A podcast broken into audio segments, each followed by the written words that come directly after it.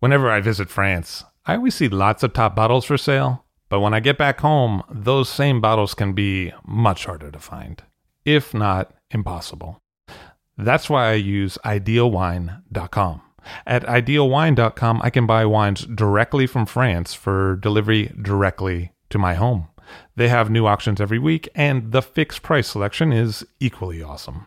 Clos Rougeard, Chateau Rayas, and Ulysse Collin, as well as many more greats from all over France, are regularly available on the website. Best of all, it is simple and hassle free to buy them. Ideal Wine handles all the customs and logistics hurdles for you and for me. Wines are ordered with a couple of clicks and then they arrive. It is simple. Check out idealwine.com for more information. That's I D E A L W I N E.com to find what you'd like to be drinking. I'll drink to that, where we get behind the scenes of the beverage business. I'm Levi Dalton, I'm Erin Scala. and here's our show today.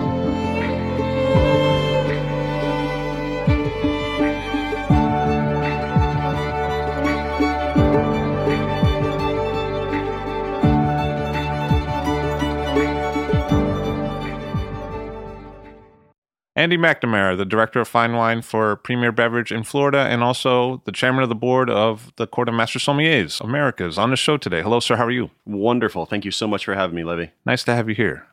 So, your dad used to collect wine back when you were a kid. That he did. It was uh, a really fun time for me. It was a way that, that really got me introduced to not just the the the love of wine, but the love of wine around relationships and family, and and really what that meant to uh, what that meant to a dinner table, and what that meant to me. Um, my father worked an awful lot, and so it was really rare that I got to spend a lot of time with him. And so one of the ways that I got to spend time with him was when he would go travel to New York or travel to Washington D.C.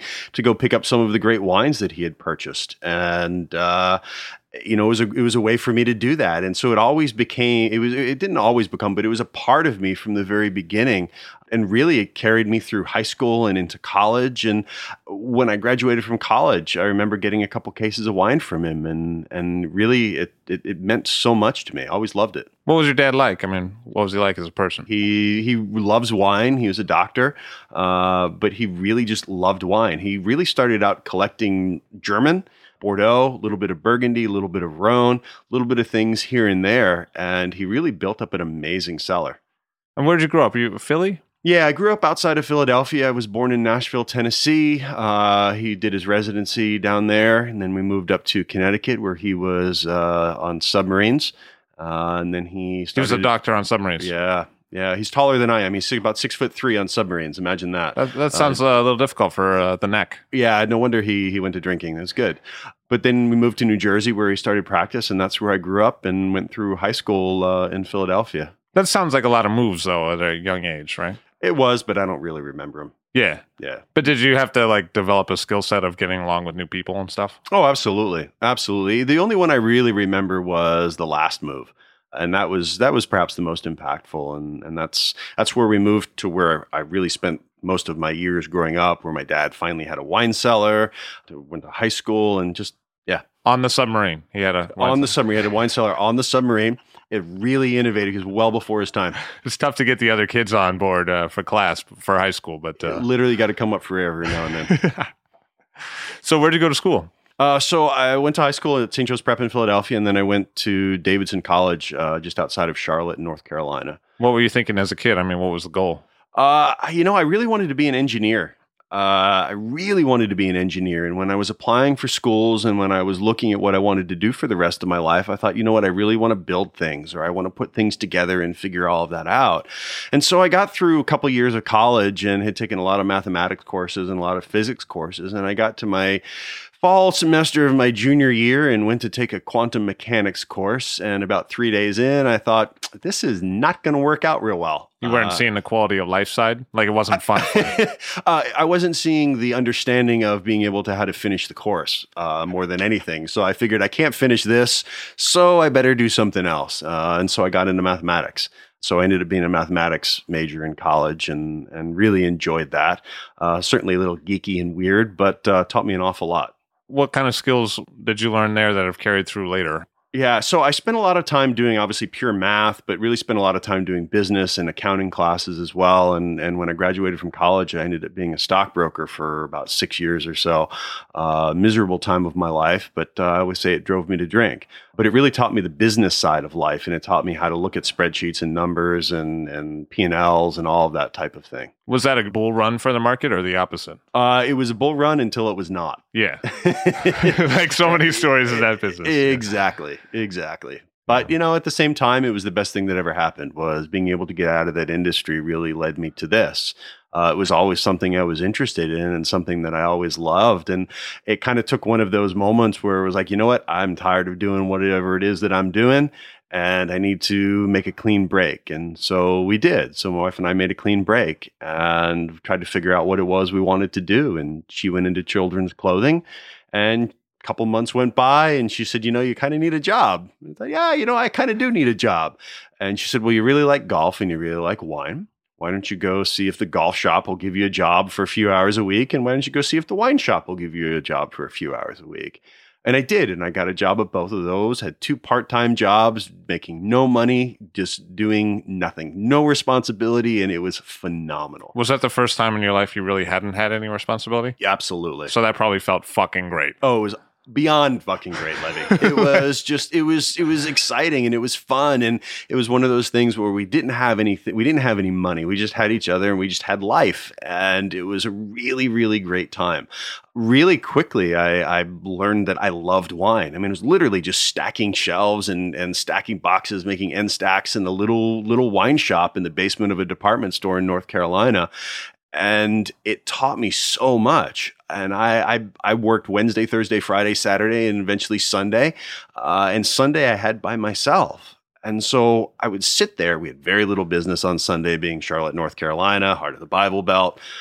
So I'd sit there and I would just spread books out and just try to learn as much as I can. Uh, that's really what drove me.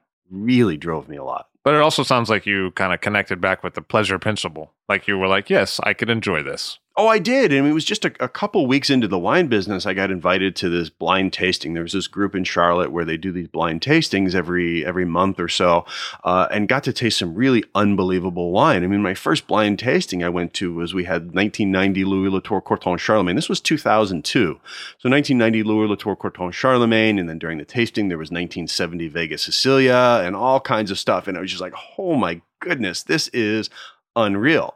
Mean, my experience until that point had been with, with great bottles of Bordeaux and great German Riesling, but I didn't know what I was drinking. I didn't know what I was doing.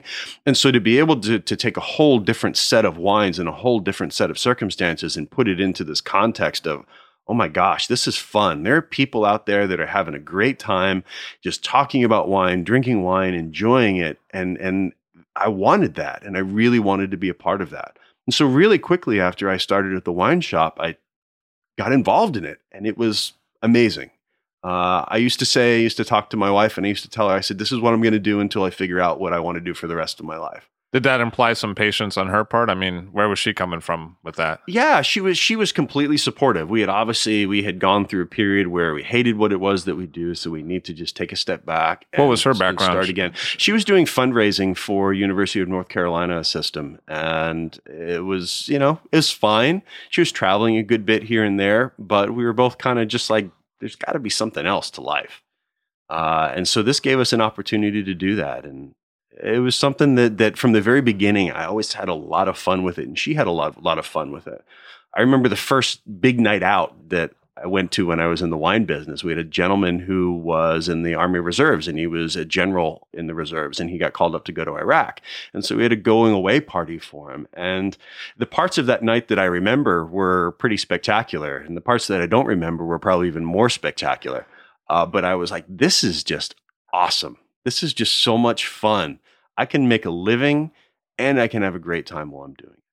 But that seems like a big leap, like part time at the wine store, spreading out the books on Sundays to board of directors for the Court of Master Sommelier. Seems like that's a big, big span of achievement. And what what's that like? About twelve years. Twelve years, yeah, yeah. about a decade. So I mean, How, what happened there? What, Yeah. So when I, I worked for the wine shop for about two and a half years or so and realized that I wanted something a little bit more, something a little bit different. I had competed in a sommelier competition despite never having really worked on the restaurant floor. I'd started. What was that like? I mean, was that hard for you? Or Uh, It was very hard. I remember the first time I ever did service uh, in front of a group of master sommeliers and other people, and I did horribly. It was miserable, but I learned so much, and I just didn't care how I did. I knew that uh, all I, all I was there to do was to learn. It was kind of funny. There there was a, a an individual that that I that had called on us when I was working for the wine shop. Uh, said, you know, you should really think about doing this court stuff. You, he was like you- a rep. yeah, you might be really good at it. You might like it. And so we sat down one day for lunch and we went through and he said, you know, it's not really that hard. You just need to to invest in it and study. And so I did and and I, I took the intro course in the fall. I think it was 2002, it might have been 2003, I don't remember. But I took it and I did really, really well at it. And I thought, this is awesome. I had so much fun. I want to learn more. I want to learn everything that I can. I've always had a knack for for learning things that are completely unimportant in the grand scheme of the world. And so I thought this is a perfect opportunity for me to take that and be able to utilize it in something that's, you know, that I enjoy and maybe I can turn it into a really long-term career. And when I got in the wine business, it was not that this was the end career. I was looking to be a computer programmer, I was looking to do something other than this. But it just so happened that I happened to be okay at it. So after the competition, or during the competition, I had met uh, Virginia Phillip, who uh, runs the Breakers, uh, the beverage program for the Breakers in Palm Beach, and she had mentioned at dinner that night that they were looking for a sommelier. I didn't win the competition, but I did pretty well, and I was really happy with how I did. And so I called her up a couple days later, and I said, "You know, I actually might be interested in this." Um, fast forward a little bit longer, fast forward a little bit beyond that, and uh, went down, interviewed, and about a month later, started at the Breakers. Where did you live? Uh, at the time, I was in Charlotte, but then I moved down to West Palm Beach. Uh, So that seems like a change. a huge change. Well, it was really funny because my wife had been working in clothing and had been offered offered an opportunity to move to Chicago to run a store for the company she was working for to run the store for them in Chicago. So either way, we were leaving Charlotte. We didn't know if it was Chicago or if it was Palm Beach. And we decided, you know, let's move to Palm Beach. We really think this wine thing might work out okay. And that's what we ultimately decided. And so I went down, started at the Breakers, the cellar rat for, I don't know, a couple months or so. What was that like? Uh, it was a huge learning experience. I'd never really worked the floor. I had waited tables at a restaurant, you know, one night a week for a few months. But it was a huge learning curve because here I go from not being in the restaurant business at all to being in one of the fanciest dining rooms in the world where service is pinpoint, where it's perfect, where everything has to be spot on. And it was a huge learning experience for me. I went from working in a wine shop with 5,000 bottles of wine to a wine cellar with 30,000 bottles of wine. Did you ever run into an old colleague from the stock firm and be like, "Oh, hey, bro, what's up? You know, what can I get you to drink?" I mean, like, how did it happen? No, I, I, I, I didn't, but I don't think it would have been an issue. It was one of those things where I was really happy with what I was doing and I knew that I could be good at it. I Do you think it gave you an advantage to, I don't to be like, "Yeah, I know how these guys think." I don't know if it gave me an advantage or not, but I certainly knew how to sell. Yeah. And Oh, right. was, Yeah, that yeah. was the big thing. I knew how to sell. Oh, there's that. There's that little element of it. People forget about that part of it. It's a sales job. Uh, yeah, I I knew how to sell, and I knew how to sell really, really well. And that was what gave me that edge. So when you approached tables, I mean, what was your move? What did you do? my approach was just be very casual and very calm and just uh, you know welcome how can i assist you how can i i'm here to help you i want to get you the best bottle of wine that you want for the amount of money that you want to spend and that was always the mo and it was always asking questions to lead to that there's a certain amount of instinct that you have to have to be really great at service to not just service but hospitality. Service and hospitality are very different things. But to be really great at hospitality you have to have that ability to read a situation without any words and you have to know when someone's uncomfortable. Maybe a couple's come in and they've had an argument. Maybe they maybe they're upset with each other or there's a business deal that's very tense that's not going particularly well. You need to be able to read that. And it was something that i was able to do very early on and really enjoy that part of it.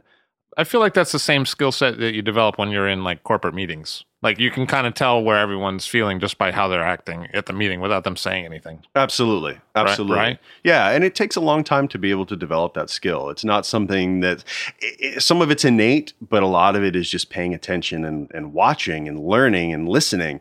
Uh, and it's not talking. And that's, that's, I'm a quiet guy. People won't think that. Certainly after this interview, I'm a quiet guy. I like to sit and observe and I like to sit and watch and read a situation before I give a response. And so that in the restaurant business, especially in that high end restaurant business, was a huge skill to have because I could very easily sit back. I could ask my questions and let them talk all they wanted to talk. And they would continue to give me clues as to how to sell them something or what it was that they were actually looking for that night. And I feel like that's a restaurant where people have already made the decision that they want to spend money when they go to that restaurant. Absolutely. People didn't come in that restaurant to to get out for fifty dollars a head. It just didn't happen. It's it was a restaurant where people came in to celebrate, where people came in to have special occasions, and if it wasn't a special occasion, we made sure that the night was a special occasion for them. That was the mo of the restaurant, and that's what we tried to do every single night. So what was it like working with Virginia? I mean, what was she like as a boss? Oh, she was great. She taught me a lot. I thought it for a long time she was she was really difficult. But it goes back to those teachers that you have in school. That the best teachers, when you look back on it, were the ones that pushed you and drove you and and and made you understand you and made you work for it. Virginia didn't give me anything. She made me work for every single thing that I got, and I can never repay that. It's a huge skill. And what was fun for you during that time? I mean, what was what was a good day? Oh God, I mean, I don't know that I could have ever been in a place where I got to try so many amazing wines and interact with so many amazing people as as that restaurant. It was certainly a, an environment that. I mean, if I want to taste 61 versus 66 Chateau Latour in a night, all I had to do was sell it.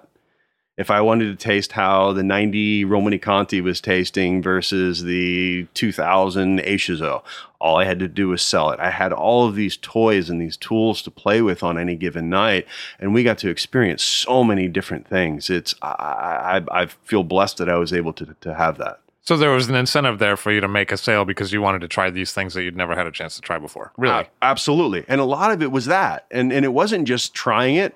It was, oh my gosh, I had this 90 Gruaud Larose and it was unreal. And I tried to get as many people to buy it as I could, not because I necessarily wanted them to spend 350 or $400 whatever it was, was because I knew that that was going to make an amazing experience for them. You'd had a good feeling and you wanted to share that good feeling. Without question. Because that actually makes you feel better. well, it, it does. I mean, look, it's not inexpensive wine. We're not dealing with an inexpensive restaurant. I had some freedom and some leeway, but again, that's why I always ask the question: How much do you want to spend? And uh, to me, that's a question that's not asked enough. Everybody's afraid to broach the money question, but when you ask it, it's actually a very freeing question, both for the guest and for the sommelier, because at that point, you know what the you know what you're dealing with. It's not a question of if I bring this person a hundred and fifty dollar bottle, are they going to be offended because I went too high or because I went too low? Let's just ask the question and say, you know, I want to spend two hundred bucks tonight, or I want to spend hundred dollars tonight, or I want to spend fifty dollars tonight. Doesn't matter. That's to me, that's the job of the sommelier. Is what's the what's the best experience that I can give you? I mean, that almost sounds like a stockbroker approach, though. Exactly. Like, you know, this is how much the stock cost. How many shares would you like? Exactly. You know, this is the recommendation. Like, you can make money in this stock. Which one? This is good. Good one. Which? How many do you want? You know. Well, that's exactly. I mean, to me, it's exactly it. And it's not just stocks, and it's not wine. It's sales. Right. It's it's how is what do you want to buy, and it's it, it it always comes back to that, and it comes back to. I mean, to me, their sales is very very simple. Very complicated, but it's very simple at the same time because there are very simple principles on which people buy things. And when you learn that and you master that and you're able to use it, it, it, it's it's not about separating people from their money necessarily. It's about giving people a great experience. And were you encountering people who didn't have the same knowledge of sales? Like in your career, have you encountered people who are knowledgeable sommeliers or held successful jobs who just didn't get the sales part of it? Absolutely. It's a huge piece of it. I mean, you can have all the knowledge in the world, but unless you can apply it to to something that's going to bring in revenue for a company, you're not really employable at that point. I mean, you could be a great sommelier, you can be have amazing service skills and you could know everything there is to know, but if you can't get people to buy a bottle of wine or a glass of wine, what's the point of you being on the floor? So, how long were you at the Breakers? So I was at the Breakers for about three years, nine months or so. I started in March of 2005 and I left in December of 2008. Okay, so again, when a recession happens, essentially. Yeah, it was, but that wasn't the impetus for me leaving. Uh, when I started at the Breakers, I was a cellar rat, and then I moved to being floor sommelier pretty quickly, and then really started running beverage for uh, our highest end restaurant and our bar associated with that. And I did that for, gosh, until about June of 2008. Then we opened up another project, and I was put in charge of designing the beverage program from start to finish with no oversight from Virginia. And it was really my own thing. What was Uh, that like? I mean, that seems like a big deal. It was a big deal. It was a lot of fun. It was stressful, but it was a lot of fun. I had let Virginia know that I was looking to to move on to other things. Uh, my wife had had a child in, in Congratulations. thank you in in May of 2008, and so I knew that I was looking. I wanted to be home on holidays. I was getting tired of being on the floor. I didn't spend all that long on the restaurant floor, so I can't say I was necessarily tired of it. But I started relatively late. Uh, and I was 32, 33, and I was looking for what can I do next? Uh, I've always been an ambitious guy, and I always wanted to see what can I do next. Virginia wasn't going anywhere; she wasn't leaving. There was no opportunity for me to to move into the role that I wanted at the hotel, so I needed to do something else. And there's not a lot of restaurants on that island. I mean, not really. No, and and there there weren't, and and certainly not for what I was looking for. Um, so I got an opportunity to go and try to open up a wine school in Orlando, Florida, and moved up there. I moved the whole family up there in December of 2008, and that was was what it was. Turned out to not be a very good choice. What were the learning moments out of that? I mean, what did you learn from that experience? The learning moments out of that were that sometimes in order to move ahead, you've got to leave where you are in the first place. And sometimes as you don't leave to get ahead, you leave to leave. And it's the act of leaving opens up a lot of other opportunities and a lot of doors for you. Oh, people realize you're kind of looking for something. well, you're like, you're "Hey." looking for something, and you can do it on your own. You're not afraid to go out and be your own person, and you're not afraid to go out and do whatever you need to do for you. That was one of the great things about the Breakers was was that we were so well known and we had such a great reputation, but at the same time, it's the Breakers. And you're isolated, and, and that's fine. And it's an amazing spot to learn. And I would do it again in two seconds. But I also needed to get out to start making a name for myself, to start showing people that, hey, I can do something on my own. I'm not under the Breakers umbrella anymore.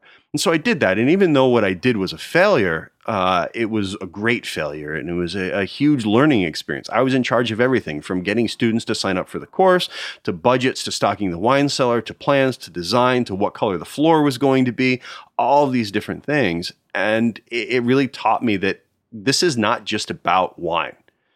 I, I decided when I got in the wine business that every decision I was going to make, I wanted it to be about the wine. I wanted it to first and foremost be about wine, about friends, about family, about places, about experiences, about all of those things that really made me passionate about it in the first place. And so I, I thought, great, this is an opportunity to teach other people about that. And I did. Just didn't work out that well. What do you think didn't work out about it? I mean, was Uh, it the- that there was no money. Yeah, uh, that will kind of take care of things in the, in, uh, from a job standpoint. but I mean, were people not responding to the "it's all about the wine" approach? Oh no, it had nothing to do with that. It was just simply that there was no money. It was uh, looking into the spring of 2009. There was no money that was being loaned to anyone. It was trying Oh, to I open get up it. a wine school in the middle of a, a giant fall and a recession, and There was no startup loans there was on. nothing. There was nothing, and so we were undercapitalized. I came to learn, and you know, so much of what you do now is involved with education in terms of certification and getting students. So, I mean, did it give you a beginning of an insight into how that all goes? It, it did. I had been teaching a little bit uh, before that for the court, but this really gave me an idea about how do we get somebody that knows almost nothing to being able to work on a restaurant floor and being So, what's to, the answer to that? I, I still don't know the answer. okay, all right, okay. it, it, it's one of those. Wine is one of those things where, yes, there are schools out there that do a good job up to a particular point, but wine has always been about experience, and it's always been about how do you take what it is that you know and expand on what it is that you know. It's funny we we spend our entire lives in school using our eyes and our ears and our mouth. And we don't ever spend any time using our nose and our palate. We don't ever pay attention. We don't ever take classes on how do you taste and how do you smell. And so when you get to adulthood and you actually want to start using these things, and especially in the wine business where you have to start using these things, it's like starting from scratch. It's like being in kindergarten for tasting. And so it's this skill set that how do you teach people a very, how do you teach adults a skill that's very basic, but is really not? We're so intimidated by using our, about using our nose and our mouth because we just haven't done it. No one's ever taught us how to do it. And so having that responsibility of here's how you taste and here's how you smell, it is definitely a learned thing and it's definitely a personal thing. Uh, but it's really it's using the world around you and using simple things in the world around you to get people to understand how to taste and how to smell it's to teach somebody about tannin. The best way to teach somebody about tannin is to put a bag of tea in some water and let it sit there and taste it every minute for 10 15 minutes until the tannin becomes so unbearable and you feel where the tannin sits. The same thing with sugar. You just keep doing these types of things until somebody understands this is where sugar hits me on my palate. This is what this is what these particular things smell like and taste like. And it's getting people to to to realize that hey i don't know how to taste and i don't know how to smell that's a huge moment but I think a lot of those things that you're saying were things that you had to do originally, right? without question absolutely absolutely there are there are people that are very gifted tasters very gifted pe- people that can smell and can pick out things in wine with no problem and i've always I've always been able to do so, but it's such a small group of people that you, people have to learn it. It's definitely a learned thing. It certainly was for me. But that almost reinforced the idea that it is a teachable thing because you did have to like learn it. You did have to go through the steps to learn it, right? I mean, it, it is completely is a teachable thing. Absolutely is a teachable thing. I still don't I still don't know how I learned it but I just know that it was through tasting and smelling. And it was through doing things like going to the grocery store and picking up fruits and vegetables and smelling them, and smelling what asphalt smells like, and picking up grass and rubbing it in your hands, and smelling an oak tree, and putting your arms around an oak tree and smelling what does an oak tree smell like, and what do these different things smell like, what do they taste like, and just gaining that experience and gaining that knowledge and trying to put it into memory as to how do I recall this when I get it in a glass of wine. But I feel like your own personal educational process has become a bigger thing because a lot of your notes for that ended up becoming the basis for the GuildSomm educational curricula at the beginning, right? Or some some of them did, yeah. I mean, that was one of the ways that that I would study was I would take these giant yellow pads. I was never a note card guy. There are a lot of people that use note cards, flashcards, whatever you want to call them. I never used them. I tried it for a week or two, didn't work for me. I found that I was memorizing the answers to questions rather than figuring out what questions to ask and figuring out the answers to those. Uh, so I went to yellow pads and I started just memorizing things and and just writing stuff down just over and over and over and as much as I could about a particular region. It wasn't just enough to memorize the Chateau of 1855, the Bordeaux classification. It was what are the great percentages in them? Why? What's the soil type difference? What's the climate difference? What's the aspect? Who are the owners? What are their second wines? What are their third wines. Why are they that way? What was trade like in the 1600s, 1700s, 1800s? all of these different things, you start asking yourself all of these questions and you want to put them down somewhere and you want to put your knowledge down somewhere. So I would take my notes and the way that I would know that I knew a region really well was that I would put it on a spreadsheet and I would write it all out from memory. And once I knew, once I could write out a region by memory, I knew that I had a pretty good understanding of the region. I mean, when I've done that level of detail and preparation for notes, I've usually found that the reason I'm doing that is because I'm a little afraid that I'm going to get called out and I want to overstudy and overprepare so that I don't get called out. Is that fair? Yeah. So going through my my curriculum study so after i passed the introductory course uh, when i went to the breakers right after i went to the breakers i took the advanced sommelier examination and i was fortunate enough to pass that the first go uh, in the spring of 2005 which is not an easy thing to do especially at that time when it was yeah it was it was certainly a big achievement. I was thrilled. Uh, i was really excited to be able to do it. Uh, the following year i competed in the best young sommelier in america competition and i made it to the finals I hadn't been preparing. I wasn't ready in any way, shape, or form. And I got to the finals, and quite honestly, I, I, feel like I embarrassed myself. And I went on vacation the week after, and I was miserable. I was horrible. I was I was a bear. It was a disaster. And I kept saying to myself, "I'm never, ever, ever going to let this happen again." And it wasn't that anybody said you didn't do well or you could, it was that I felt I let myself down. And so when I really put my nose in the books and I really started studying hard for the Master Sommelier exam, it was that. It was, I don't want to get to the Master Sommelier exam and have them say, I'm sorry, you're probably, you know, you don't want to come, you probably don't want to come back and I, that was the that was the mo that was my study mo was all i wanted to do was get invited back for the for the ms exam again because i knew i wasn't going to pass it the first time. There's no way. So it, that was it it was that determination and that was that drive of i don't want to be called out like that but you must have witnessed now that you're more involved with the court you must have witnessed several people who've been in that same situation and then seen various reactions because i think a lot of people fail miserably at some portion of this journey to get through the MS, right? I mean, I mean, there must be some colossal failures, and then people probably respond differently, right? Well, the the way that I say it and the way that I tell people is, and I, I say it to people all the time, is once you get to the examination and once you get to that level, when you're at the exam, there's not really anything else you can do to to be ready for it. So you you have to not care how you do. And I I don't mean it that you don't care. I mean it is you have to feel that you've prepared as well as you can prepare and whatever the results are going to be that's what the results are going to be. There's an inner calm that comes with a lack of, you know, oh, I've got to do well, I've got to do well. You know what? Either you're going to do well or you're not going to do well. It's already been determined and, and it's already been figured out. And it's not when you enter into a service room that determines whether you're going to do well at service. It's what you do prior to entering that service room that determines whether you're going to do well at service. Same thing with theory, same thing with tasting. It's all of that is how you do, how you prepare beforehand.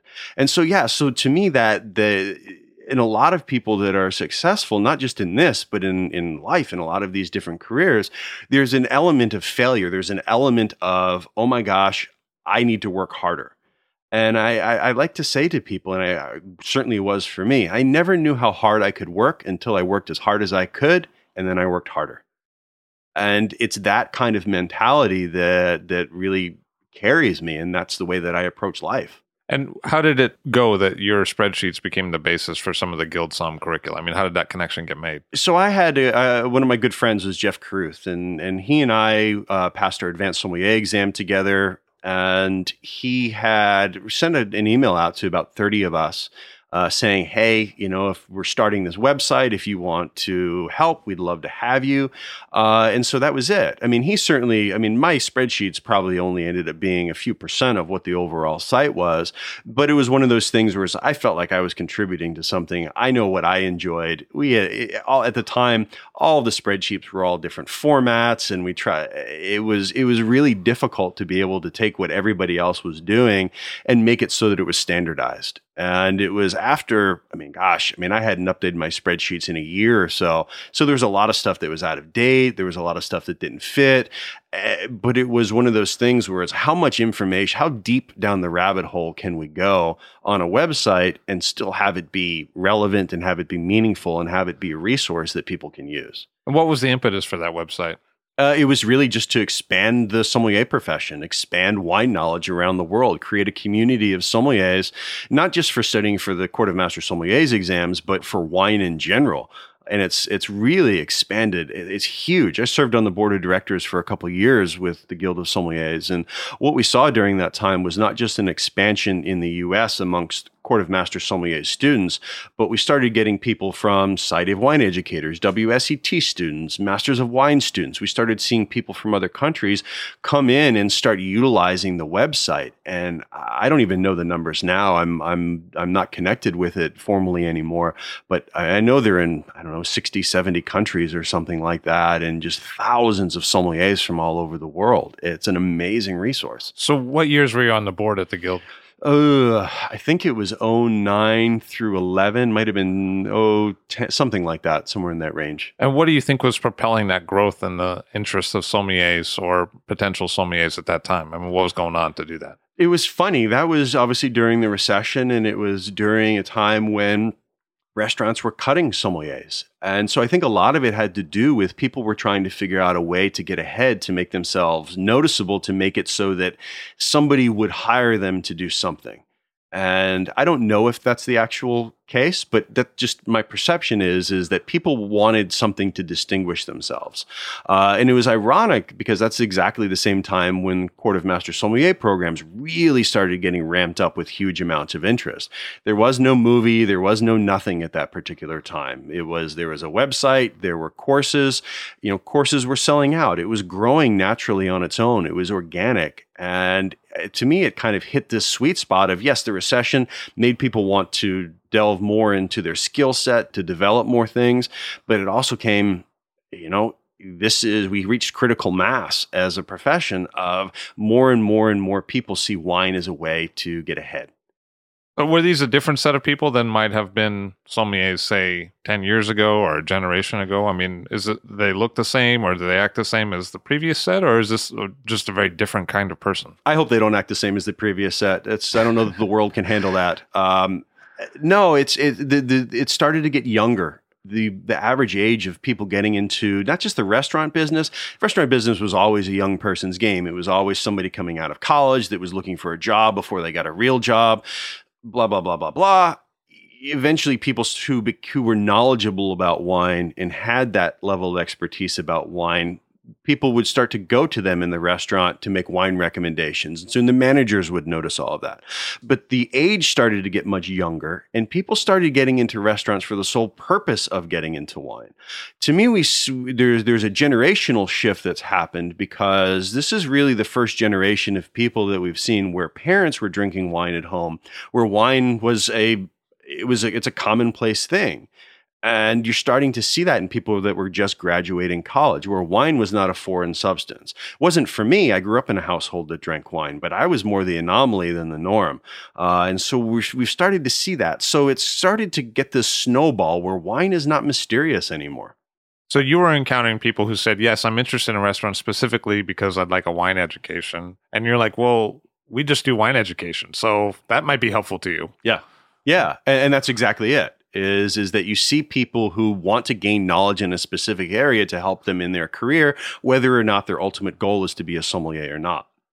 And then you worked on the education committee for a while. Yeah, for the Court of Master Sommeliers. So I was fortunate enough to get elected to the board Court of Master Sommeliers in 2000 was it 13? And what are those board meetings like? I mean, what's that like? What is what's that about? Oh, I can't tell you that. It's kind of like yeah. it's kind of like a Spectre. fraternity. Yeah, yeah, yeah. fraternity, specter, that type of thing. You guys all have rings. And- yeah, we got rings. You got to do you know a special handshake, that type of thing. Uh, no, it's it, it's it was a bunch of people that love the profession of being a sommelier, sitting around trying to solve problems and trying to solve issues that face an organization and face a profession. So, what are some of those?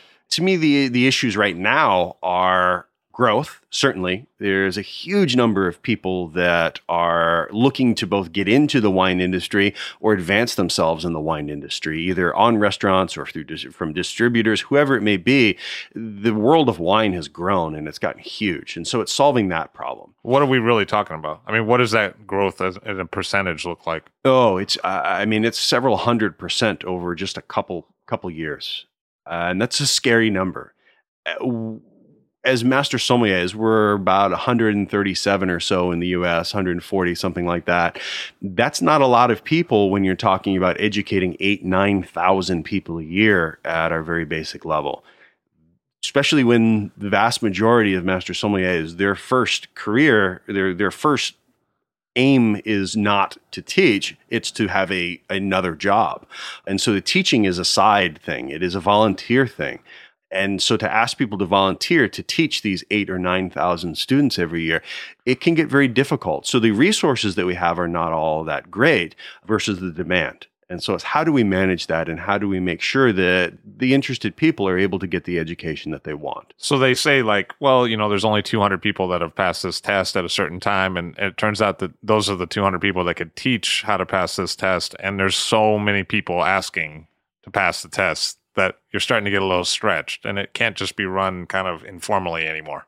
No, it can't be run informally anymore. And so one of the things over the last couple of years at the board meetings that we've done is try to figure out how to standardize some of that and how to how to make it consistent that if you're sitting down and taking an introductory course in Boston or you're sitting down in Boise, Idaho, it's basically the same course. We want master sommeliers. We want their personalities to come through, and we want their we want their stories to be told because there are a lot of really interesting, fascinating stories.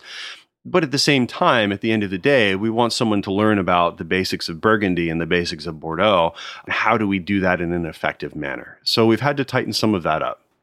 But these people coming in for the course, the people who are signing up for introductory courses and then maybe later advanced courses, what's their expectation level? I mean, what are they thinking they're going to get out of this? So the way that it's advertised is that eh, we're ex- we're expecting people to have some experience in the hospitality industry, dealing with wine, dealing with beverage alcohol. It says introductory course. It's not necessarily an introductory course. It's we go through things pretty quickly.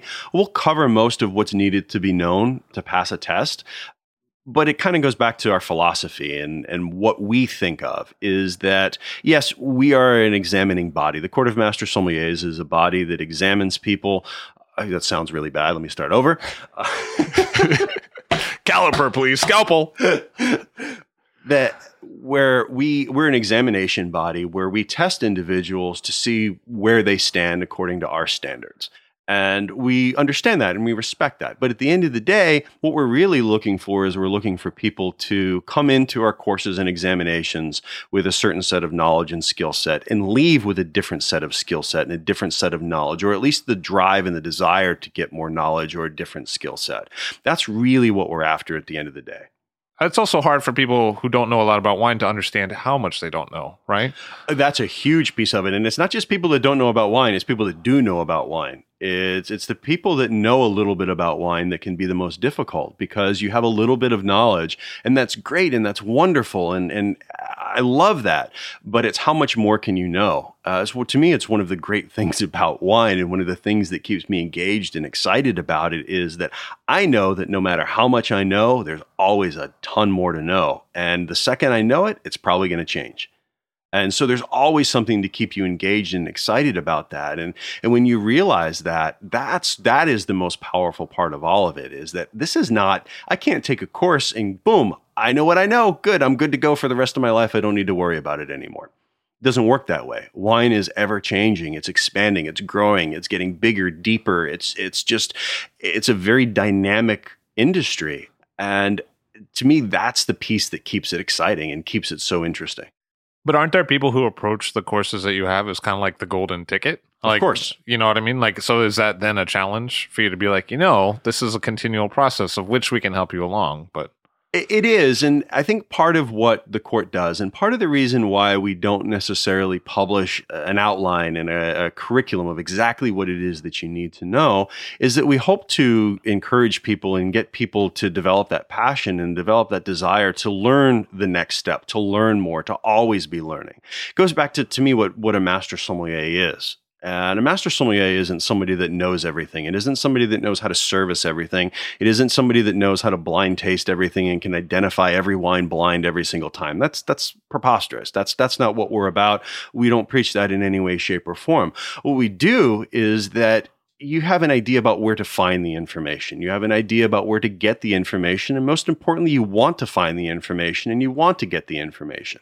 And that is really what it means is sure, the service mechanics, absolutely. There's got to be mastery. You've got to be able to do that perfectly. It's got to be fantastic. Yes, you've got to have the skills to, to be able to blind taste, but it doesn't mean that you're perfect at blind tasting. It means that you have mastered the skills of blind tasting. It means that you can do a pretty darn good job every single day for the rest of your life because you have those skills. It doesn't mean you're going to be right all the time.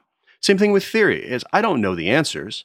The skill set, the knowledge that I have now versus when I passed the examination eight years ago, completely different. I don't know that I could pass the examination today but I think it could come pretty darn close, not because I have all the answers memorized, but because I have the knowledge and the experience and the comprehension of the regions and the places and the people and the things that really drive the answers to those questions. And that's really ultimately what we're about is how well do you know these particular areas? How well do you know the people? How well do you know this industry? And if you don't know the answer, can you figure the answer out? But I mean, hasn't that changed a lot in about the same time that you've been doing this? Completely. Like, you know, because of the internet and computer resources and resources about information have changed a lot, right? Completely. Absolutely completely. It used to be that you could come in and say, you know what, how do you pass the Master Sommelier exam? Well, first start by memorizing Sotheby's Wine Encyclopedia. And you'd go in and you'd memorize it and you could do okay at the uh, Master Sommelier exam, but you wouldn't necessarily pass it. There's always been an element of you've got to figure some of this stuff out. To me that's where we've gone to is is you have to figure it out. You have to have the comprehension of a particular region to be able to figure out the answers because you're not going to know the answers to all the questions that we ask. Nor should you but it's how well you figure out those answers and how well you can how well you can use the knowledge that you have to figure out the answers so when you're dealing with a younger applicant pool, does it change some of the approaches? I mean, do people who are younger coming out of school approach finding out the information and how to use it differently than people who are older? I don't know if it's that they approach it differently. I think that there's definitely an element of this business that's always been there that's about experience. And I think we're doing a better job of testing that experience now. It doesn't take 25 years to get the experience is what kind of experience do you get? How devoted are you to it?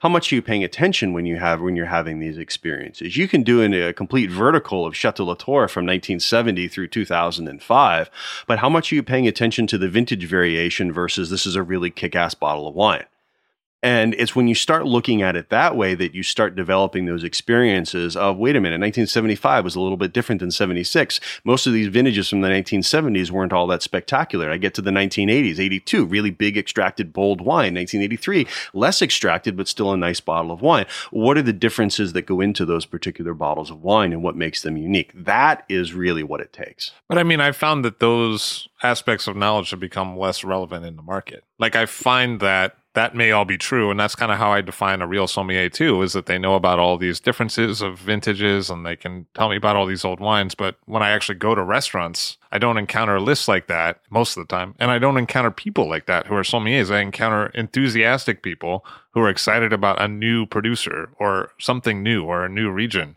But I don't I don't see that same outlook. I mean, for me, that's almost like a generational change when I look at people over 35, they're like, yeah, the difference between these two vintages is this. And when I look at people who are sommeliers who are under 35, they're like, yeah, this is the new thing. I, I absolutely agree with you. It, it, really is. It's a it's a it's a changing world of sommelier, and I think as the wine drinking generation and the population has gotten younger, it certainly has gone towards that. And there's some of it that I that I kind of scratch my head, and I think that's really a shame. And the other side of it is, well, think about all these new things that are being opened up in the world of wine. The sommelier now has to know far more breadth than they used to.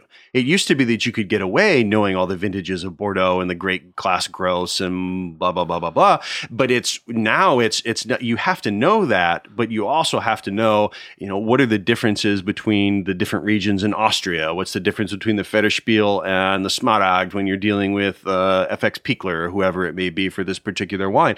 And the sommeliers today know that and it makes it really interesting. And to me, it makes better food and wine pairings. It makes a different experience to it. To me, because that generation is a younger drinking generation as well, is you don't necessarily have people looking to go out and spend 500, 800, $1,000 on a bottle of wine all the time. You're looking at people trying to spend 50, 60, 80 dollars on a bottle of wine and get something really unique and cool and spectacular that they can go tell their friends, "Hey, I was at XYZ and had this spectacular bottle of wine." It's not name collecting anymore. It's not about collecting the the great vintages and the great producers and the great vineyards. It's about collecting the producers that are really cool and are fun and you can find and are great with your food that might be off the beaten path. So how much has the change in what restaurants are today changed the applicant pool that you see showing up in your classes? I mean, is that a direct link or is it different? Uh, I don't know that it's changed the applicant pool all that much. I, st- I, I think the examinations take care of a lot of what gets through and what doesn't get through. But I think the applicant pool is much broader. Uh, our examinations have become much broader as a result of that, but they're also pretty darn deep. The idea of the Court of Master Sommeliers is to be able to take somebody at any particular level and drop them in a restaurant anywhere in the world and have them be able to function at a particular level. That's the that's the whole mo. So you take somebody and you drop them in Istanbul, you you drop them in Marrakech, you drop them in wherever it may be. They're going to have an understanding about wines and and wine service that can carry them through a particular restaurant. So, do you see a lot of international applicants in the pool? Like, are there people coming from other countries to take these tests? Yeah, we, we do see a good bit. Uh, we're seeing a lot more from Asia, obviously, a lot from South America recently as well. We've started to expand a good bit into South America and, and do a lot of courses down there. And those are really, really, really well received. Yeah, so South America is exhibiting a lot of interest. South America, Mexico, Canada. Uh, I was just over in, in London doing the Court of Master Sommeliers EU Masters exam there. I mean, we got people from Norway and Poland and Germany and Asia and South Africa, all kinds of different places. It's it's huge.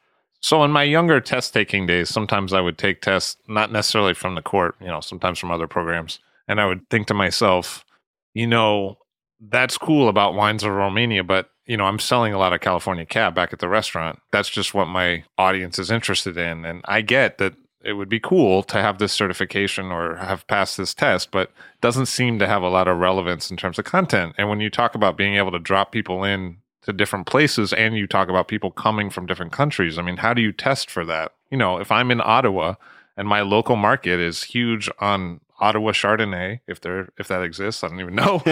you know, like how do I make a test that's relevant to that person as well as the person in Mexico City? Because I, I find that what they're actually required to do at their job seems to change so much based on demographic. I mean, we don't all drink the same globally yet, right? No, we absolutely don't. And and that's absolutely a challenge that that we face is, is that how do you make a course or an examination relevant to a market and at the same time make it a global examination and make it a global course. We look at all of those things when we do tests, especially at the introductory level and at the certified level, we're looking at very broad market things. We're looking at how widely distributed are these particular wines and brands and styles, and not just in the United States, not just in Canada or Mexico, but how widely distributed are they in the world?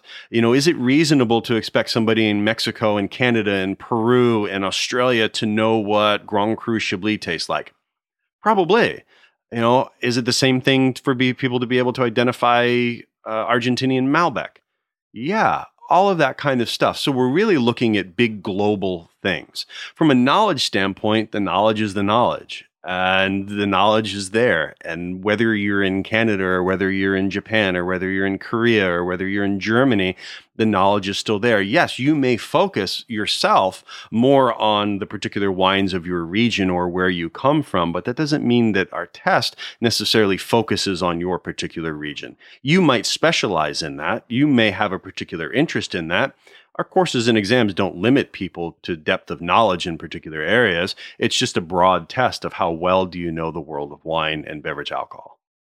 Would it be harder for someone to take the test who is not based in a list with classics? If I come from a dining room and I'm dealing with Burgundy and Bordeaux and German Riesling all the time, that seems like it might give me an edge up to taking such a test as opposed to if I'm working in a restaurant, they're like, yeah, we're just doing Uruguayan varietals. I mean, and I guess that's just the way the world works, right? I mean, but yeah, yeah, it is. I mean, we're seeing a huge number of uh, Italian restaurants pop up in the U.S. again. I mean, Italian wine is huge in the United States, but Italian wine doesn't encompass more than twenty-five whatever percent, sometimes less, sometimes more of of our introductory certified examination, whatever it may be. We don't have a huge number of Italian varietals that will blind taste to. So it's how do you play into that? It's again, it goes back to you can have a specialty and you still have the specialty, but you still have to know it. It's you can't be a great knee surgeon unless you know how to operate on the rest of the body at the same time. And so that's really what we're looking at is we're looking at when you peel it all back, how broad do you know the world of beverage alcohol? How deep do you know it? Yeah, you might have your specialties. Great. That particular part of the exam will be easier for you. Wonderful. I had my specialties. I knew what I was really good at. I knew what I enjoyed but that doesn't mean that I had didn't have to learn everything else. And that's what we're really looking for is that incredibly well-rounded individual who yes, there are restaurants who specialize in Burgundy and specialize in Riesling or specialize in Bordeaux. Great, fantastic, wonderful.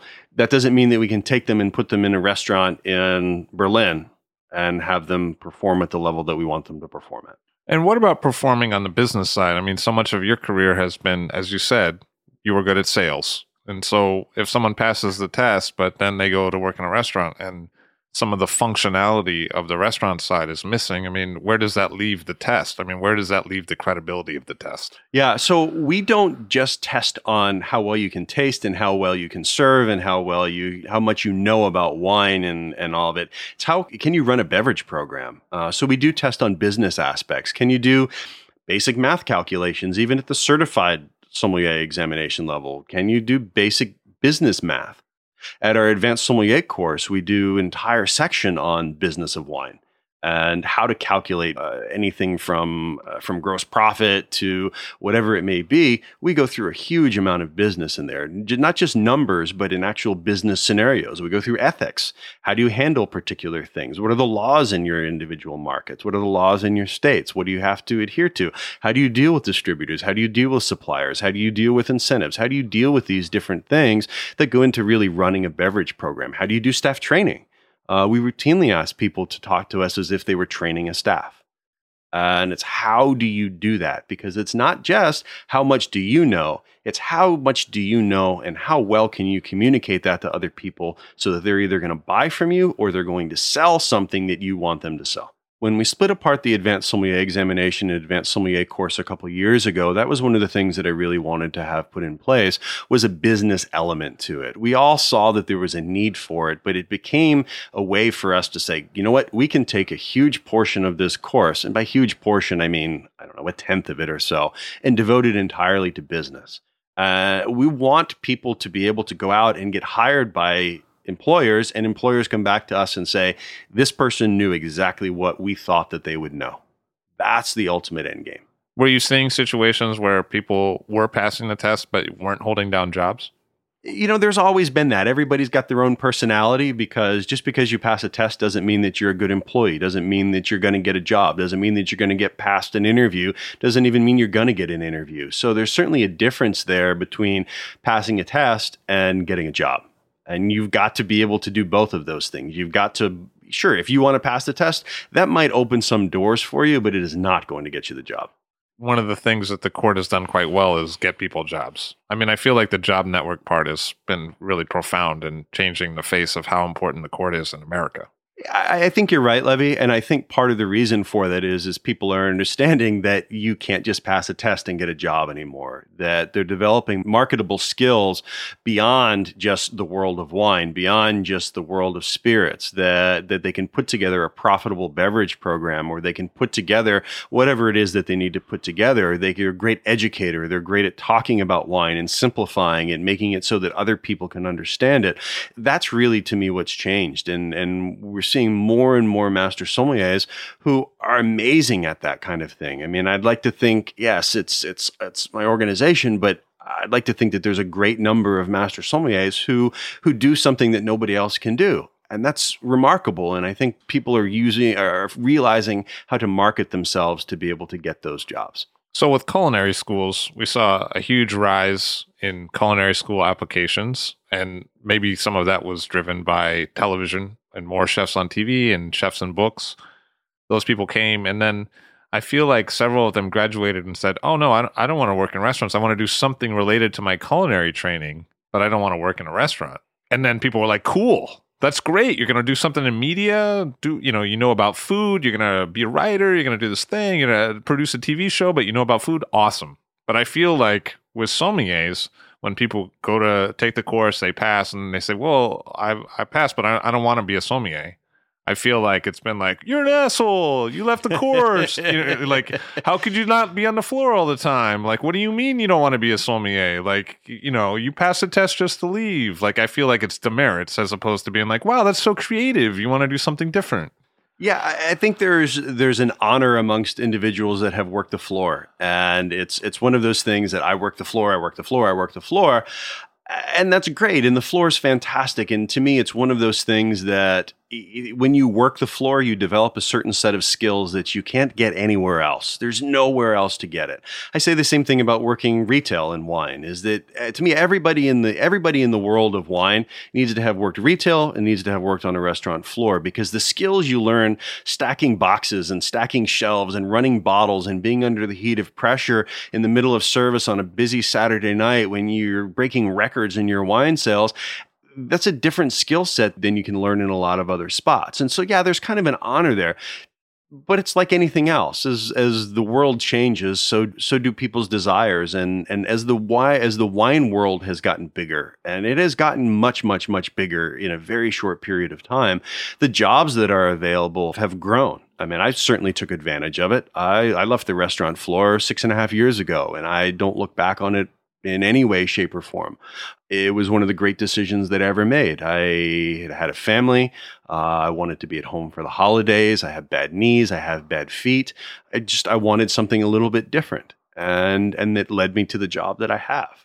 But I feel at the same time as you say that, that the court has also said, like, you know, we really want to focus on people who have a job in restaurants. And we do. We do. We are we are first and foremost for the creation of master sommeliers. And in our eyes, the best way to become a master sommelier and the way to be successful during our examination process is to have a significant amount of floor experience. But it feels like there are two complementary things as opposed to the same thing.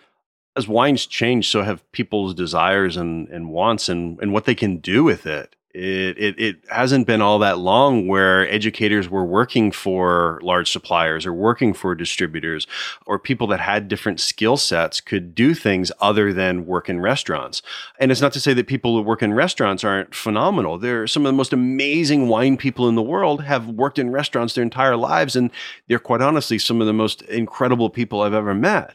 Uh, it's what they want and it's about what you want. I, I think a lot of it has to do with the opportunities available it's not necessarily that there are more opportunities available, it's that there are a greater number of opportunities available. And by that, I mean the number of jobs that you can have is still about the same, but the number of those jobs available has grown exponentially.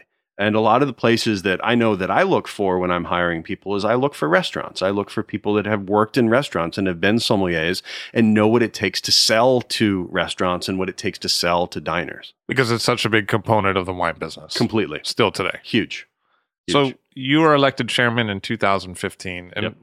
why did you decide to put yourself up for that? And then when you got it, what was your mandate? I mean, what was important to you?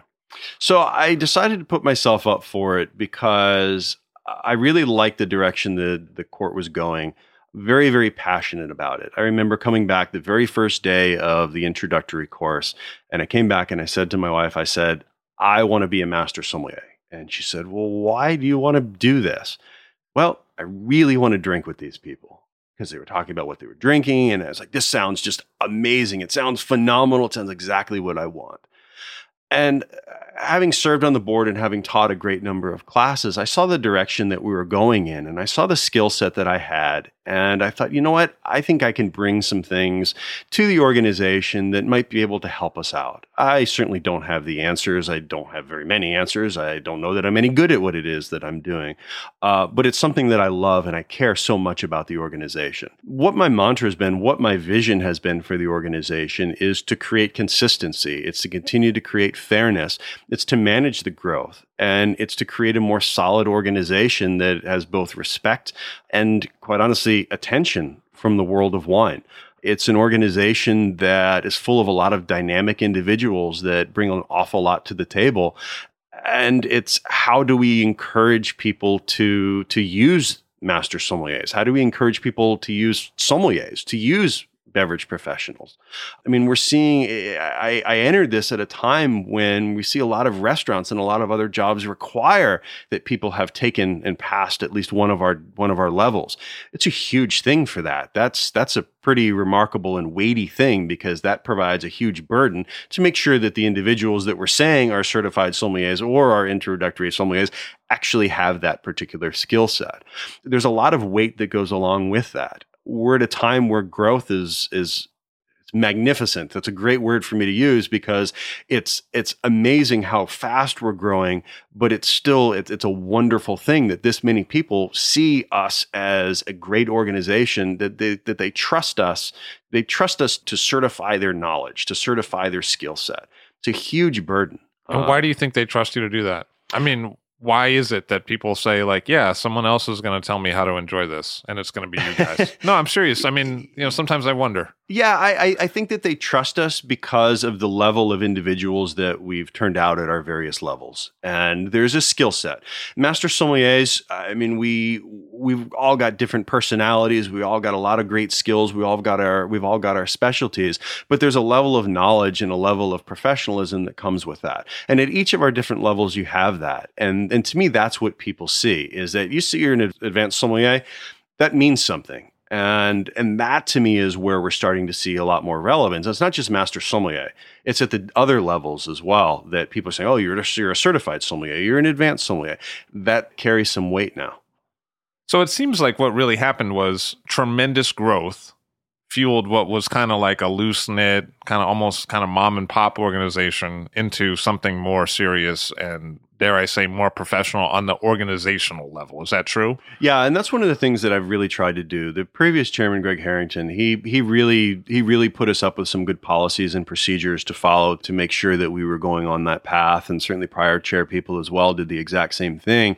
But that's really been my strong suit is is operations and and putting us on a path where we've got consistency, where our examinations across all levels are very consistent. And so if you're taking the advanced sommelier examination examination in March, or you're taking it in September, it's the same examination without it being the same examination. We're getting the same quality of people passing no matter when you take it. And that's a huge thing because we can't have variations in quality. We can't have variations in difficulty and, and still expect to be relevant. When someone says I'm an advanced sommelier or I'm a master sommelier, it's got to be there. And if it's not there, that's a that can be a problem. And so we take that extraordinarily seriously. So putting in some systems and some fundamentals that can allow you to grow in a way that is consistent. Absolutely. Our candidates and students tend to think that there's this this level of oh you're good you're not good you're good you're not good there's so eh, that doesn't even enter into our realm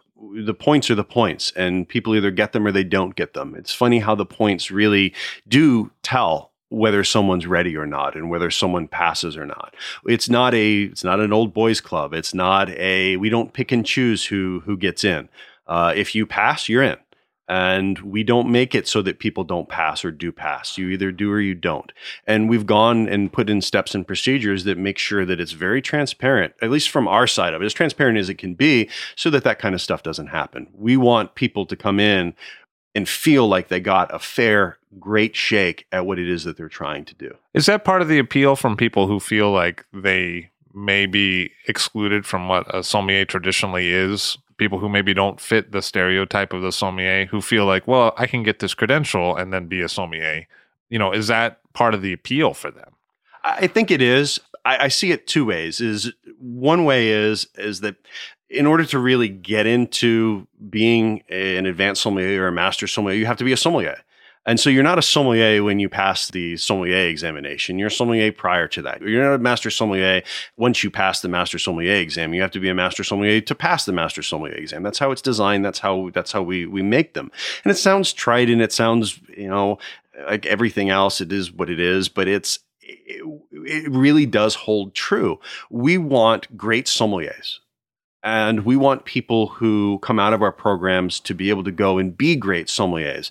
But they need to be a great sommelier before they come in and, and take our courses and programs. Our courses and programs aren't going to make you something that you're not. So, one thing that was interesting to me about you is that you kind of were inspired by having these gleeful moments with wine, and it propelled this whole professional career. But a lot of times when I go to tastings where people want to achieve what you have achieved, like that's their goal, to, you know, to get the Krug Cup, to pass the exam, to go on further. The glee part, I don't always see so much. I see a lot of really seriously minded, focused, intent, professional people, but I don't see that same sort of cut loose that I used to see, maybe with the previous generation of sommeliers, because when I think of the generation before the current crop or the generation before that, you know, these are the same guys who are like, yeah, I like rock and roll concerts. I also enjoy a good glass of wine. Like there was a little bit more of that kind of vibe around, not everybody, but a little bit more of that. Like, yeah, let's play the Rolling Stones. Let's drink some wine. A little bit more what I actually kind of associate with baby boomers. Like a little bit more like, yeah, this is part of us cutting loose. And I feel like when I look at millennials who are trying to pass the test, I feel like cutting loose is the last thing they're thinking about. I feel like they're taking it very seriously. Yeah, and that's that's been a change that we've seen is that I mean I got into it because I loved it and I still love it and I always wanted it to, as I said in the beginning I always wanted it to be about wine. It's still about wine for me. At the end of the day, I really want to have a great bottle of wine. I had a great lunch today with some great bottles of wine and I got real geeky and it was awesome and it was fantastic and I got all excited about it. And I, I think that the more that we can encourage young wine professionals to just go out and experience wine experience having a great bottle with some friends. It's not necessarily about having the coolest, funkiest, weirdest bottle of wine. It's about having a great bottle of wine that you enjoy, and it's about who you're enjoying it with. Uh, you know, there's there's the old story of of people that go to Germany and they go and buy a bottle of wine out of somebody's garage and they're on vacation and they're sitting in the Mosel and having just an amazing experience and it's phenomenal, it's fantastic, and the bottle is perfect and everything's awesome. And they buy a case and they bring it home and they open the stuff up and it sucks because you take the moment in the experience out of that bottle of wine, it's no longer the great bottle of wine that it was. The greatest bottle of wine I ever had was served out of these awful, horrible glasses out of somebody that had no idea how to open the bottle of wine. And it, to this day, it was about the people. And yeah, the wine was spectacular, but it was about the people and the friends. And and and that is something that I think is is eh, there's a lot of joy that gets lost in wine. And the more that we can just remember, you know, this isn't brain surgery. We're making people happy, and you should make yourself happy. That's what wine's about. So I think the more we can encourage that, the better off we are. But I agree with you. We don't think we see it enough. I mean, I see a lot of serious minded kids trying to become MSs. Is this fair to say? Or Yep. I mean, more so than the previous generation. With the previous generation of MSs, a lot of times I feel like, yeah, as soon as this is over, bro, let's go pop some beers. That's the attitude. Like, this is cool. I enjoy this. We enjoy teaching people. And when this is over, let's go pop some beers by the pool. Like that's the thing. But when I look at the young people, I don't get that vibe. I get which you know, for better or worse, I get vibe like this is a very directed thing that they're doing. Yeah, and I think it's one of the things why we've seen some of the pass rates go down at our higher level exams is that people are trying to pass the test rather than understanding that the test is life it's not passing the exam. It's it's the experience it's the accumulation of experiences that you have and you can race and study as hard as you want to to be able to try to pass a particular test because you think it's going to get you something. It's not. Without the experience to go along with it it doesn't it's a little bit hollow and and you need that experience to really be able to make the most out of whatever it is that, that you're that you're trying to get whether it's master of wine or or certified wine educator or WSET or court of master sommeliers whatever it may be it doesn't matter. It's if you don't have the experience and haven't lived the experience it's not meaningful. I know when i passed the master sommelier exam one of the great regrets that i have is that i was very fortunate to get through on the first time but i look back on it and i think you know what there's some experience there that I missed. And it took me a few years to be able to get that experience to be able to feel confident that great, you know what, I think I'm a master sommelier now. And and it's it's kind of this this change that happens because it, it does take some time to understand what that means and to understand, you know what, it's not just about having all of this stuff memorized. It's about how do I talk about wine? How how do I how do I talk about it with friends? You know, what are we going to go drink? Let's go drink some Schlitz. Let's go drink some Pabst Blue Ribbon or whatever it may be. And yeah, let's go. We're done doing this. Let's go have a great time in the pool. There's something to that that that it's supposed to be fun. But I mean, is it harder to convince the younger people as the age demographic has shifted that the experiential part is as important as the knowledge part? It's it's very difficult. It's very difficult, and I do think that the, that is for a large part a generational thing. Is that there? This isn't a college course. This isn't a college examination. Uh, we don't give you the syllabus. The syllabus is the world of wine. And I'll I'll take it back to what Doug Frost told me the first time I ever asked him for advice on what I needed to know about how do I study for the advanced sommelier exam? And he looks at me and he picks up a bottle of wine and he says, You need to know everything that it can appear on a wine, spirit, beer, liquor, water bottle, whatever you can drink, you need to know about it. And to me, that kind of stirred my, my brain to think, all right, it's not about what I read in a textbook, it's about what's on the bottle. And so, in order to have that, you need to have bottles. And in order to be able to learn that, you need to have the bottles in front of you. And the only way to do that is to put the bottles in front of you. But, you know, whatever it was 10, 15 years ago when I was taking the test, I heard people enunciate that too. And for me, I started to think that sometimes it was part of the foundational reasoning why people would be like, well, tell me all about Fernet Branca. Tell me all about Baijiu from China. Tell me all about this obscure beverage that does have a label and that word is on the label, so you better know it. And I feel like now, maybe I'm wrong, but I feel like now from the top, from you and from others, what I see more is people saying, like, yeah, don't pass this test and like put a bunch of obscure shit on the list and then get fired because we don't want you to do that. Like, we specifically don't want you to do that. I mean, is that fair to say? I feel like almost it's changed a little bit, where it's the emphasis is like, yeah, let's not learn about every crazy beverage because what that might inspire you to do is put them all on your list. Whereas, really, what you, we would prefer you to do is keep your job. Is that It- what it comes down to, as we talked about in the very beginning, at the end of the day, we're salespeople. Uh, that's what the world of wine is. Is you're trying in, the world of beverage alcohol is you're moving one beverage to somebody else, and you want them to experience it, or you want the person that they're going to sell it to to experience, or the person that they're going to sell it to to experience. Um, so we can't forget that, and you can't sell somebody something that they don't want to buy and we kind of forget about that. We we forget that yes, this is a business. You can have an entire list full of really geeky, weird, esoteric stuff as long as you have the clientele to support that. But most restaurants don't have that. And so there's that balance there of wines that people want to buy and wines that you want to sell. And it really does come down to what is your clientele? What are the goals of the restaurant? What's the food like? How many covers are you doing? It's it's great to be able to have a lot of play toys and a lot of things to be able to experiment with, but if it's not selling and it's not generating dollars, you're very very quickly going to find yourself without a job. are some of these people coming in who are expecting this test to give them a leg up or a golden ticket? Are they going to be mad in a few years when they can't immediately get a job and it doesn't seem like the golden ticket paid off? I mean, I just there's so many thousands of people who want to come through. I understand that the wine market is getting bigger. Are they going to like burn you in effigy in 10 years when they're like, fuck you, man, I paid $20,000 to pass this test and I thought I was going to be on TV, you know, and then now I'm not. Yeah, I mean, there's certainly that that element to deal with, but it's like anything in life. Just because you do something doesn't mean somebody else is going to notice. There's always somebody else that's doing something different, that's more famous, that's better, that whatever it may be. It's quite honestly, it's life. I, I can't necessarily worry about that. The only thing I can worry about is making sure that the people get through our tests are where we want them to be. And, you know, at, at the master sommelier level, it is not just an examination on your wine knowledge and your service skills and your tasting ability and all of these things. It takes a lot of, of life lessons to be able to get through it. And so we, we, we tend to see a lot of people get through the master's exam that have a lot of those skills and are able to, to take it and say, you know what? I know that if I want to get on TV, there are other things that I need to do. And great, you know what? So do those things. And there's nothing preventing anybody from doing that. But just because you do it doesn't mean that it's going to happen. But again, I can't control any of that.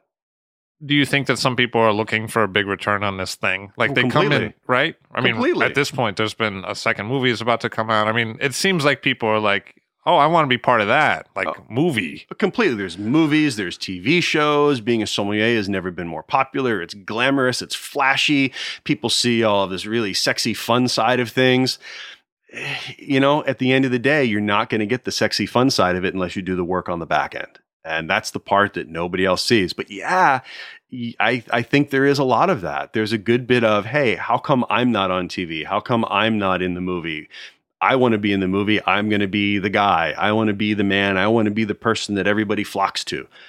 You know, to me, that's not what sommeliers are about. Sommeliers historically have always been kind of the unseen ghost in the restaurant where they're there to do their job and do it perfectly and, and run tables and make sure that things are going perfectly and make sure that everyone has an amazing experience and gets great beverage service and gets to enjoy these incredible things that they wouldn't have otherwise gotten.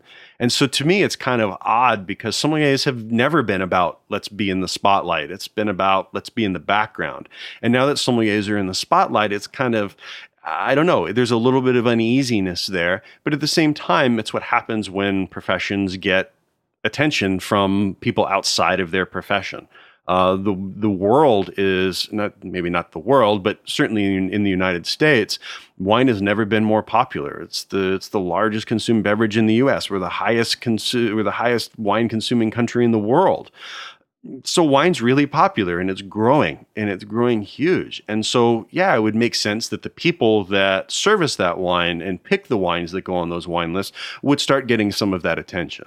It's still a little bit uneasy.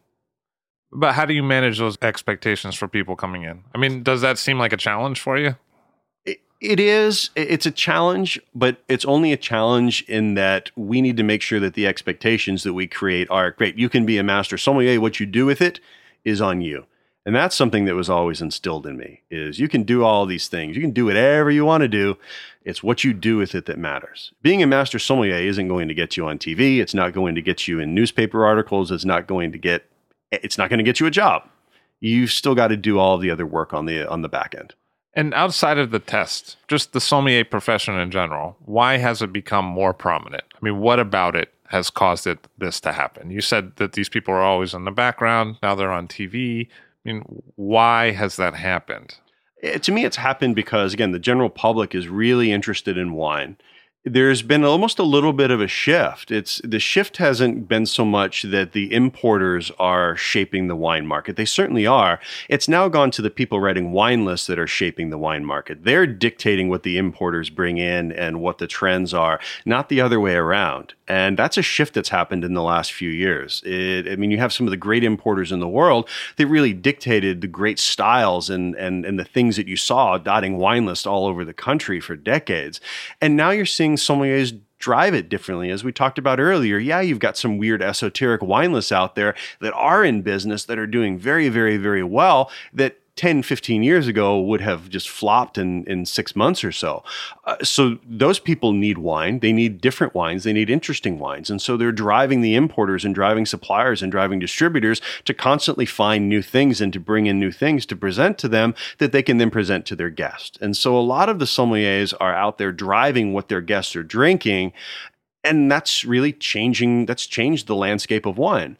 At the end of the day, though, the vast majority of, of wine consumers in the US are drinking the same things that they've always drank. And we still see a huge amount of that. And so a lot of what we talk about with sommeliers is a very, very small percentage of the overall wine business. It can be very impactful as a volume amount, but it is still a very small part of the wine business. And I bet you see a lot of what you're just talking about during your day job at, Premier, right? Yeah, huge, huge. I mean, the vast majority of what I look at are not the, the the the, 15 cases of XYZ that I sell. It's the hundreds of thousands of cases of something else that gets sold. And when you look at it that way and you realize that, oh my goodness, there's one brand that's selling a month what my entire team will sell in a year, that's pretty, it's awe inspiring. It lets you know what the general public is still drinking. But again, that's not necessarily all the people that are going out to the restaurants that where sommeliers are working. Sommeliers are, are employed in restaurants where the business can dictates that they need a sommelier to drive those new innovative beverage programs. It's not like every pizza joint in the US has a sommelier there's just not a need for that. They can have five wines by the glass or three or 10, whatever it may be. And a lot of it can be fairly basic. And for most people, that's fantastic and that's really enjoyable. I know I go to pizza joints all the time and I'll just order a glass of Chianti and I don't really care what the producer is. I'm going to enjoy it with my pizza. But when you get into and you go out and you have a great dining experience or you want a great dining experience, you kind of want a great wine to go with it. How else has your day job informed the sideline, which is you know a separate job that you do for the Court of Master Sommeliers? I mean, you have a job as director of wine for a large distributor in Florida.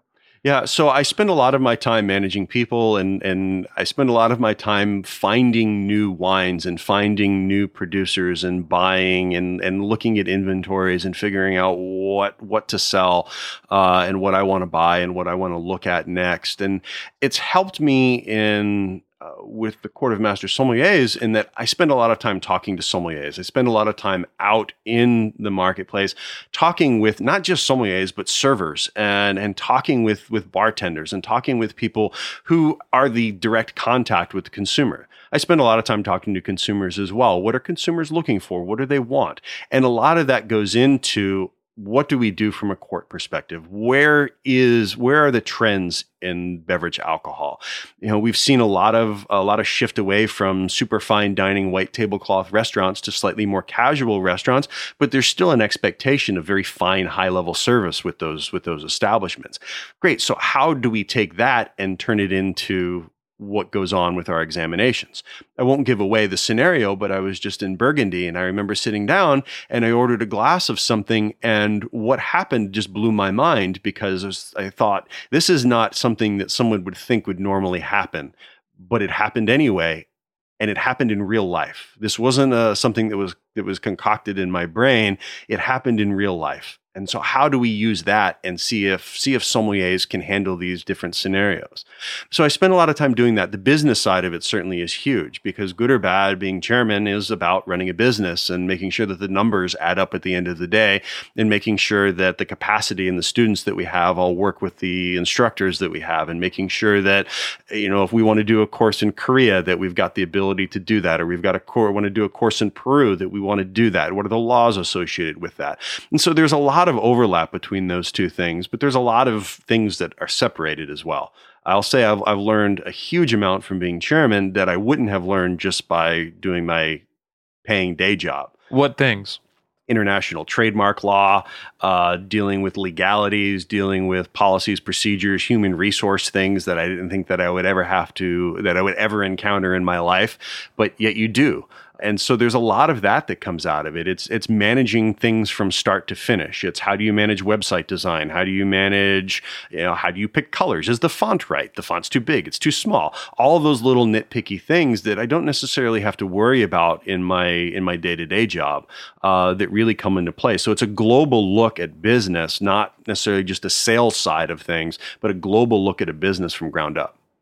So, are you forecasting that this sommelier trend, in terms of interest in being a sommelier, is far from over? I think it's far from over. I don't know exactly how how much longer we have with this rate of growth. Uh, it's not stopping. It's it's actually been a little scary. I'm a little surprised that it's gotten as big as it has, as quickly as it has.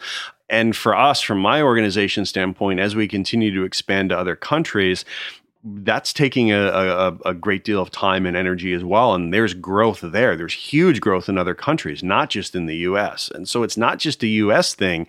This is becoming a worldwide thing. And that's where I see, and we may slow down in the US. I don't see in the next year or two. But even if it slows down in the US, there's growth in other spots that are going to continue to propel it. And how has different parts of this country responded to the court? I mean, I feel like traditionally it was really strong in places like Palm Beach, places that were resort communities, places that had significant hotel properties, places that had some sort of amusement park property or some other vacation or luxury property. And now I see it moving into different sectors, more urban sectors of the United States. How do you see that? Yeah, so one of the things we've seen recently, and it's only been in the last 10 years or so, is especially in the Northeast corridor. It was an area where the, the court, for one reason or another, had never really, I'll use the word penetrated, but had never really been a big thing. Uh, the profession of sommelier was that of apprenticeship, and it was that of you have great people like David Gordon and Aldo Sohm and all these other individuals that had nothing to do with the court whatsoever they didn't need it. They still don't need it. It doesn't matter whether they have it or not. They've done amazing things, and they're some of the greatest sommeliers in the history of United States sommeliers. Um, it's only been recently that we've seen people come to our programs and try to get ahead a little bit through that way. Yeah, it did start outside of these areas because you didn't need it if you were really great at wine and you could do a really good job, you could work your way into being a wine professional. And sooner or later, you'd end up being a sommelier and you'd end up being beverage director at some point down the line. That was the traditional path. You generally start out as, you know, busboy or server whatever it may be, dishwasher in some cases, maybe chef, whatever. And then you move slowly up through the ranks from server and you were the one that knew a little bit more about wine going through our programs has taken people who don't necessarily have that level of apprenticeship or experience and made it so that you can focus on wine and still get a decent job. It goes back to what we talked about before, though. You still need experience and you still need to be able to articulate about wine very, very, very well. It's been recently it's it's kind of funny. It's been recently that we've seen master sommeliers come back to some of these urban markets. We've seen dc uh, specifically get very big for master sommeliers. We've seen new york get very big for master sommeliers. And not necessarily because of a large number of people from new york that have passed the master sommelier exam. It's we've seen people from other markets move into new york city take floor jobs take beverage director jobs whatever it may be. We had our first two master sommeliers who live in Boston passed this past year. They both passed at the exact same time, which really isn't all that unusual. You have people that study together and, and prepare together and get a particular level of knowledge. And so it's it's not rare to see two people from a similar place pass at the same time. I did it with the gentleman I worked with at the Breakers. He and I passed the same year. So we're starting to see that type of thing happen. And once you get a certain number of master sommeliers or advanced sommeliers in a community, it starts to swell out from there that people see, hey, I can get a really good job by going through these programs. And we're seeing people do that. But when people get a really good job by going through the programs, and you contrast that with they started as a busser, they worked as a server for a while, then they became a captain, then they became a sommelier. I feel like maybe they had to eat less humble pie if they went through the exam, you know, in terms of being a service professional. Yeah, and and that's that's certainly been one of the knocks on on the court is that you don't have that experience and you don't you haven't put the time in on the floor one of the things that we're that we're really highlighting is is that yeah, to be a master sommelier, you really need to work on the floor. You don't necessarily need to work on the floor when you're taking the test. You need to have the experience, though. You need to have done it. It's really, really hard to pass our tests without having done so. Uh, sure, there are people who've done it. You can always uh, take examples and and see people that have done that, but at the same time, you really need to do it. It's hard to be a great service professional if you don't know the the, the mechanics and and the mastery of service. And so it's it, eh, there is some of that. And yeah, there there still are two schools. There's those that go through the court and those that don't go through the court. And I don't I don't fault anyone for going through or not going through. That's that's that's fine. If they choose to go through the court, great, wonderful. We welcome them with open arms. But they also need to understand that the work involved in it is huge. And it's not a golden ticket. It is not a fast track towards anywhere. How do you think that the court has changed the demographic of who are sommeliers, and how do you think it's going to change the demographic? I think it's changed the demographic because I think people have seen that this is now a profession that they can get involved in. It used to be that know 15 20 years ago that people got into this industry because this was the last thing that they could do and it's a really nasty negative way of looking at it it's now where you've got people that are Ivy League graduates and, and even beyond that, people with PhDs, people with whatever it may be, they see the world of wine as, hey, this is a really great career. Yeah, there's a lot of hard work, but it's fun. I get to be around wine. I get to talk with people. I get to see all these amazing places and things. There's something to it that's happened where people realize that this is a really great life. And I can have a great life if I dedicate my life to wine. And so we're starting to see people come out of college wanting to do this. We're also seeing people who are now of a generation whose parents were drinking wine, who grew up in the household of drinking wine, who grew up where it was not uncommon to see a glass on the table, whereas 20 years ago, it was almost unheard of. That generation didn't drink wine all the time, it was really rare. And so we're seeing people that understand wine and value wine and respect wine, and people that graduate college that turn 21 and they want a glass of wine and they don't necessarily want a beer but people will drink beer at the same time. It's kind of like they'll drink whatever they need to drink, but wine is certainly on the table and it's definitely a preferred beverage. I mean, and certainly for you. I mean, I feel like a lot of what you just said kind of mirrors your own experience of it. Like, yes, I could enjoy this. Like, this is a lifestyle I would enjoy and I can make a career out of it. Uh, absolutely. It also took me hating a career first and, and having that element of it as well. And it's, you know, people ask me all the time, Andy, what do you drink? I said, well, you know, yeah, I drink a lot of wine drink a lot of beer. I drink a lot of spirits. It's not just wine. You know, what do you like to drink for wine? Well, what I like to drink, you probably won't like. And it's it's it's it's that type of thing where it's I know what I like to drink. I'll drink pretty much anything. And I, say that laughingly. It's not that I'm out there drinking anything all the time. I'm not doing shots of Jaeger at two o'clock in the afternoon. But at the same time, if someone has something and they want me to try it, I'm going to try it. Because to me, that's what's so interesting is that it may be something I've never had before. I want to try it. I may hate whatever grape varietal, but you know what? I'm going to try this. And and that to me is is what's so much fun. So when you go to the board meetings, I mean, what's the next set of problems? we say in restaurants, or you know, when I used to work in them, they would say in restaurants that volume would solve a lot of problems. You know, as long as you as long as you have customers coming through the door, we'll figure everything else out. But if you don't have customers, then you're really screwed. You've had incredible growth and people paying money to take these courses. But what's the next set of challenges that haven't been addressed? I think it's still the same set that's there. I think the problem of growth is one that is ever changing and it's one that's always ongoing because growth is never constant. It's never the same.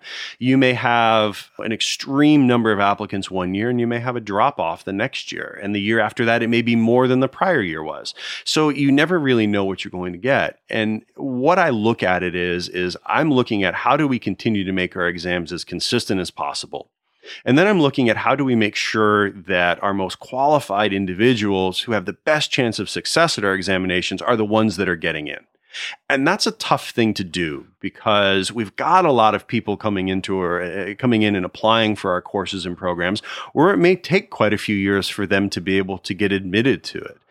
And that's tough. It's really difficult. We struggle all the time with how do we increase our capacity while maintaining our standard. Well, again, we were only 137 people we have a very hierarchical system about how you get to be a an advanced sommelier examiner or a master sommelier examiner. You don't pass the master sommelier exam and automatically become a master sommelier examiner. It doesn't work that way. We want to make sure that you know what it means and what it looks like and what these different skill sets are that these candidates have, what we expect them to, to show in order to, to get XYZ points, in order to, to pass our examination. So it's a very rigorous process once you pass the examination. So we we could pass 20 master sommeliers next year and it wouldn't solve our issue. I mean, does that mean that you're leaving money on the table because you can't grow fast enough? Uh, to us, it's not about leaving money because we're nonprofit. It's not about leaving money. It's about serving the community in the best way that we can. And and it's well, hard. That's too bad. no, it's uh, but it's it's it's one of those things, Levi, where yeah, we see a huge demand. We're trying to figure out how to do it. We've changed our application system this year for our advanced sommelier examination. Uh, we changed our master's exam a couple years ago because we had too many people that wanted to sit for it and we couldn't accept them. So we made the decision to split theory off, where you have to pass the theory portion of the exam before you can sit for service and tasting. It's still not my favorite thing that we've done. I still wish we didn't have to do it. It's altered the experience. But it's either that or congratulations, you're an advanced sommelier. You get to wait five years before you sit for the master's exam. That doesn't sit well. That doesn't work very well. That's not a good long term solution. And so we're continuing to look at those solutions to how do we make it so that we can get the people who are interested in sitting for our courses and programs through, but it's also on them because the more people that pass, the more spots that open up. The fewer people that pass, the fewer spots that open up. And just because you're just because you get in one year doesn't mean you're going to get in the next year anymore. It was kind of an unwritten rule that that's the way that we would do things. If you were admitted to the advanced sommelier exam, you were guaranteed to get in the year after we had to stop that, unfortunately, because we were finding people that were just not prepared. Uh, and it's not that they couldn't do it at some point, it's that they weren't ready at that particular point to do it. They needed another year or two years or three years of experience to really be able to get there. And that's one of the things that we're finding. And that's one of the things that we talk about with the experience piece of it is that the individuals that, that don't necessarily have that experience are consistently having the most difficult time. So, what do you do for those people? Or do you just let them figure it out on your own? No we can't let them figure it out on their own Levi. The, the court was built on a mentorship system. It goes back to, to the to what sommelier profession is. And it started i mean there's the guild of sommeliers that started in england many many many years ago in order to create the apprenticeship system so that people could gain the experience to be a sommelier. Not just master sommelier, but a sommelier and we still abide by that. We still live and breathe by that. And so we, as much as our masters want to participate and want to mentor others, that's how they get involved. That's how candidates get involved. I, still feel that there's a lot of hesitation on behalf of candidates to reach out to masters. Say, oh, I don't want to bother them. I don't want to, I don't want to take up their time. I'm going to waste their time. They make the decision for us instead of us making the decision whether we have the time to do it or not and there's still a lot of guidance. I mean, I know, yes, I have my my real job. I'm chairman, which takes up a huge amount of time. But I still find time to mentor candidates, and I'll always find time to do that because people did it for me. And it's still, it will always be a huge portion of who we are and what we do. Andy McNamara is trying to do for others what was done for him. Thank you very much for being here today. Thanks, Levi. Andy McNamara is the director of fine wine for Premier Beverage Company in Florida, as well as the chairman of the Court of Master Sommeliers America. I'll Drink to That is hosted and produced by myself, Levi Dalton. Erin Scala has contributed original pieces.